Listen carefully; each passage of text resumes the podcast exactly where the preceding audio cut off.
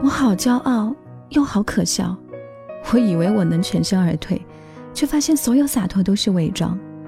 我故作轻松跟你开玩笑，用凶巴巴的语气跟你交谈，然后一次次此地无银的告诉你，也告诉我自己：你看，我都好了，没什么大不了的。还不忘假惺惺的鼓励你，要努力走出来哦。是啊，有什么了不起的？不就是没出息的不肯放过自己吗？当你陷入上一段感情无法自拔的时候，我耐心见证孤独无助的你反反复复的讲述自己，一切是非曲直，我早就不记得，我只记得你对感情的执着和坚定。你越是无法从痛苦脱身，我越是能看见我奢望多年的美好。那是我多么向往的品性啊！所以总会怅然若失的幻想。如果是我，我该是舍不得让你受一丁点委屈吧？如果是我，我怎么忍心看一个人为我绝望到如此地步？如果是我，一生已经那么短，我怎么可能浪费在让彼此伤心的事上？可是，我不是故事的主角呀，从来都不是。但上天厚待我，原来你已经在黑暗中看见一线生机，你读懂了我。那时我总说我很愧疚，忽视了你，但其实不是我看不见。而是我不敢去奢望那样的执着跟坚定，有一天居然会落在我身上，所以再多的蛛丝马迹，我也选择视而不见。很意外吧？你知道吗？我陪伴你的时光，也是你陪伴我的时光。人生辗转未定的那一两年，我们都填补了对方内心的缺口。我在意你的时候，你早就暗自等待我，这是多好的起点。为什么最后却没有走下去呢？是缺乏默契，不懂沟通，还是你有心无力，我不懂相处？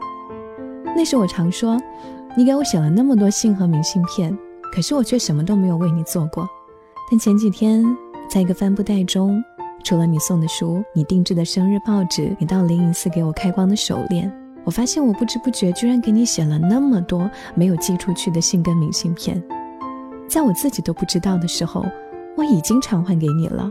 虽然一个字都没有寄给你过，这几年我还是像以前那样生活。我按部就班，没有给自己任何颓废的机会。我按时吃饭，坚持锻炼，定期旅行，即使一个人，周末也坚持去看电影。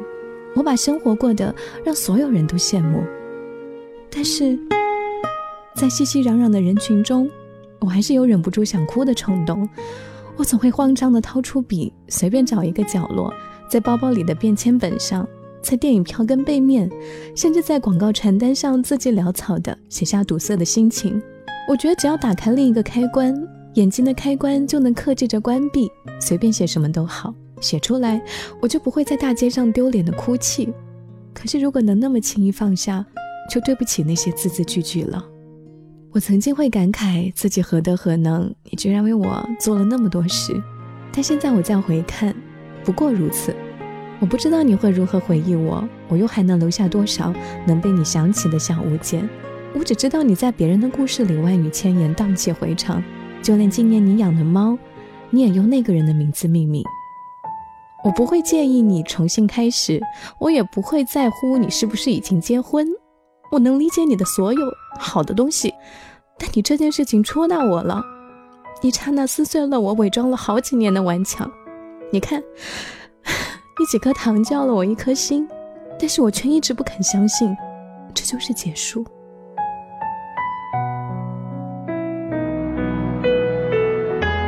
当你想回忆过去的时候，你在那些他们当中去怀念，你心心念念的回忆当中没有我啊，哼，对不对？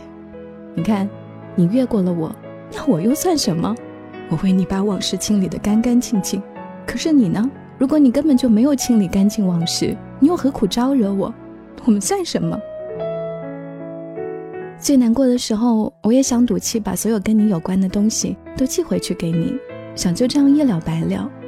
快递叫了一次又一次，到最后还是舍不得，因为如果连这些也寄回给你，本就没有多少共同回忆的我们，就真的像从来都没有存在过一样，这不是很可笑吗？我舍不得丢掉你送的书，我就把它转赠给一无所知的人；我舍不得把你送给我的玩具熊丢进垃圾桶，我就把它投递到千里之外的人手里；我舍不得删掉你喜欢的歌，我就买了一台新的笔记本；旧的那台我再也不打开。还有那些信，我连拉开抽屉的勇气都没有。我害怕直面这份遗产的苍白，我害怕我看到的只是我一个人的喃喃自语，我一个人的画地为牢。我写了好多温馨的结尾，我想祝福你，但是我现在一句温馨的话都不想对你说。我不要假装大方，我要诅咒你。